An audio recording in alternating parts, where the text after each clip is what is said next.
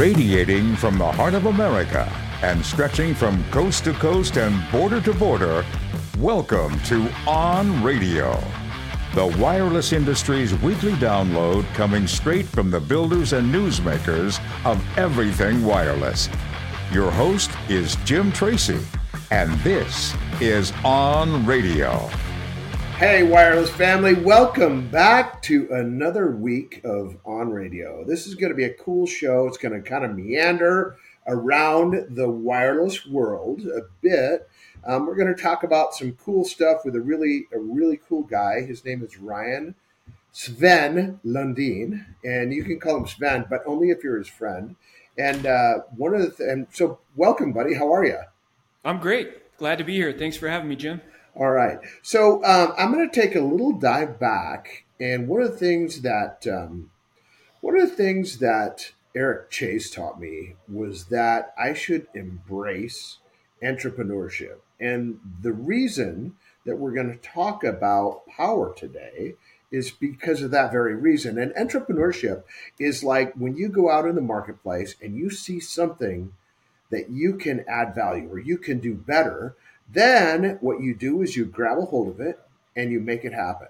Um, and wow, way way a long time ago, um, we went to get some generators and and uh, we wanted to pick those generators up, and we were treated very poorly. And I had this thought, boy, I could do a better job than that. And so uh, we started a generator division to provide backup power, but exclusively to cell sites. And so the entrepreneur in somebody says, hey, not only can you do it better, you can provide that service to your customer and you can make a shilling or two along the way. And lo and behold, it has become a pretty significant business unit. So, what we do as an industry is to provide wireless services to the United States. And we're going to talk with Ryan today, not only about the what we do, about the why. So, Sven, introduce yourself to the people like you're from the Pacific Northwest and dot, dot, dot. Yes, sir. My name's Ryan. Uh, work for Legacy. Been here for about five years, based out of HQ in Gig Harbor, Washington.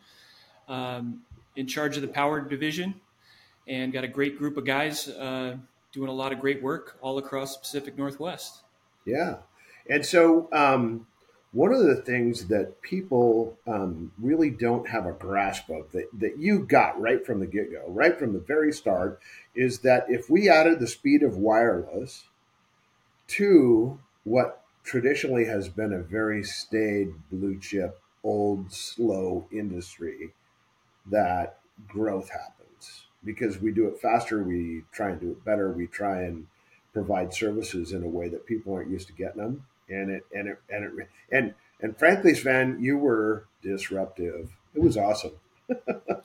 yeah, you're totally right, Jim. Uh, it's it's pretty wild to see what happens when you bring a great set of core values to the table into a new market, get a great team of guys and gals together, and and just implement implement yeah. solutions for your customers and the, the growth and the development and the happy customers uh, just follow. So it's it's been real fun to see, and and I think you're right. We have shaken up the Northwest a little bit in the power gen market.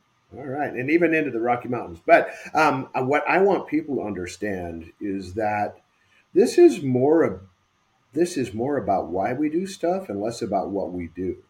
And when I say the why, what are the things that our industry is known for? And this goes back into the early days of NATE. Um, if you look at it, Today, 80% of all, more than 80% of all 911 calls are made from a mobile device. And that is somewhere north of 240 million calls a year. And when someone calls 911, it absolutely positively has to work life and death situation virtually every time because you don't know when you've got a nine year old accidentally calling 911 or when you've got you know, some lady who needs real help real fast, um, calling 911 or a, you know, a busload of people over the ridge into the river. I mean, we need help right now. So that has to work every time. And, uh, and so that's the why we do what we do.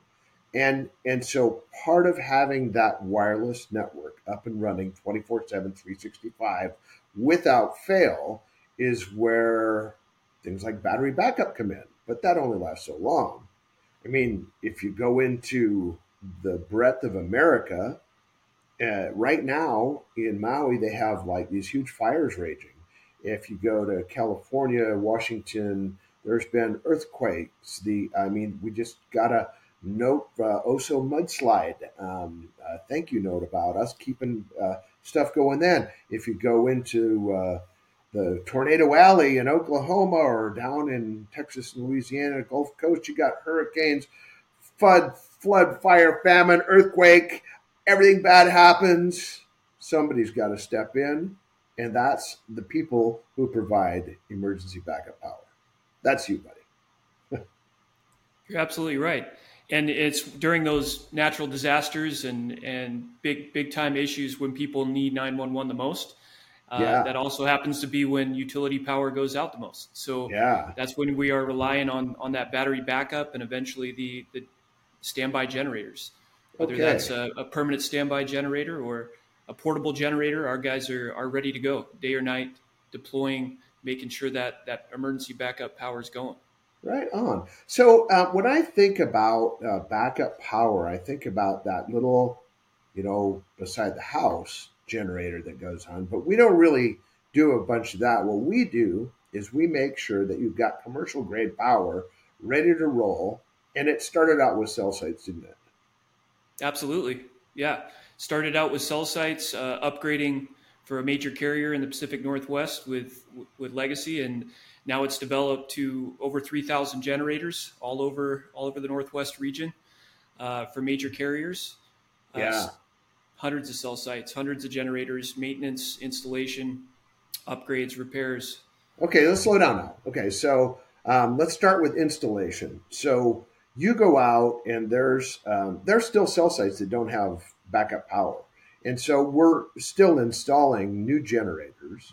Um, what is the installation process of a generator on a cell site? Because it's not like you just walk in and like put it on the ground and walk away.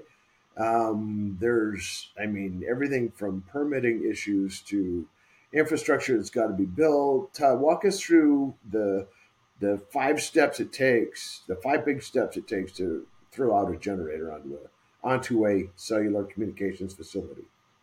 Sure, absolutely. Every site's a little bit different, but if we're just going to take the basic installation of a generator, we've got to find a spot for it, right? we that usually involves expanding the area, uh, yeah. pouring a concrete pad, uh, uh-huh. and and then trenching into the shelter. Uh, we also have to install what's called an automatic transfer switch. So that's sensing that utility, and when that utility disappears, it automatically transfers, starts up that generator and provides that emergency backup power to the site. So it really takes civil crews, it takes mechanical crews, and then it also takes a, a great group of electricians to be able to work with that AC power. Wow! So the the the power goes out, and the generator boom comes on, but it doesn't happen by magic. First, we got mechanical permits, and we got electrical permits, and we got um, site development permits, maybe, and noise yep. abatement, and all that kind of stuff. And and what we do is go out and make sure we comply with all the regulators so that we can make the regulators happy so that 911 always works, right?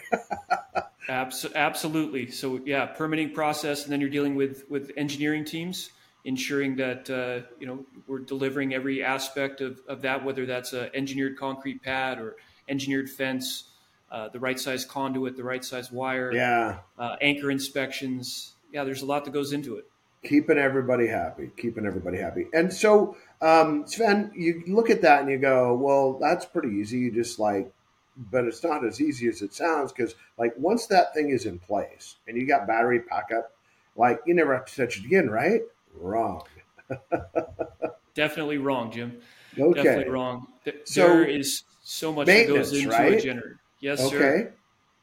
So what what is what does preventative maintenance look like on a generator that serves, and we're going to stick with cell sites for now, but you've gone beyond that. But for, for, for this discussion right now, what, is, what does PM look like on a generator at a cell site?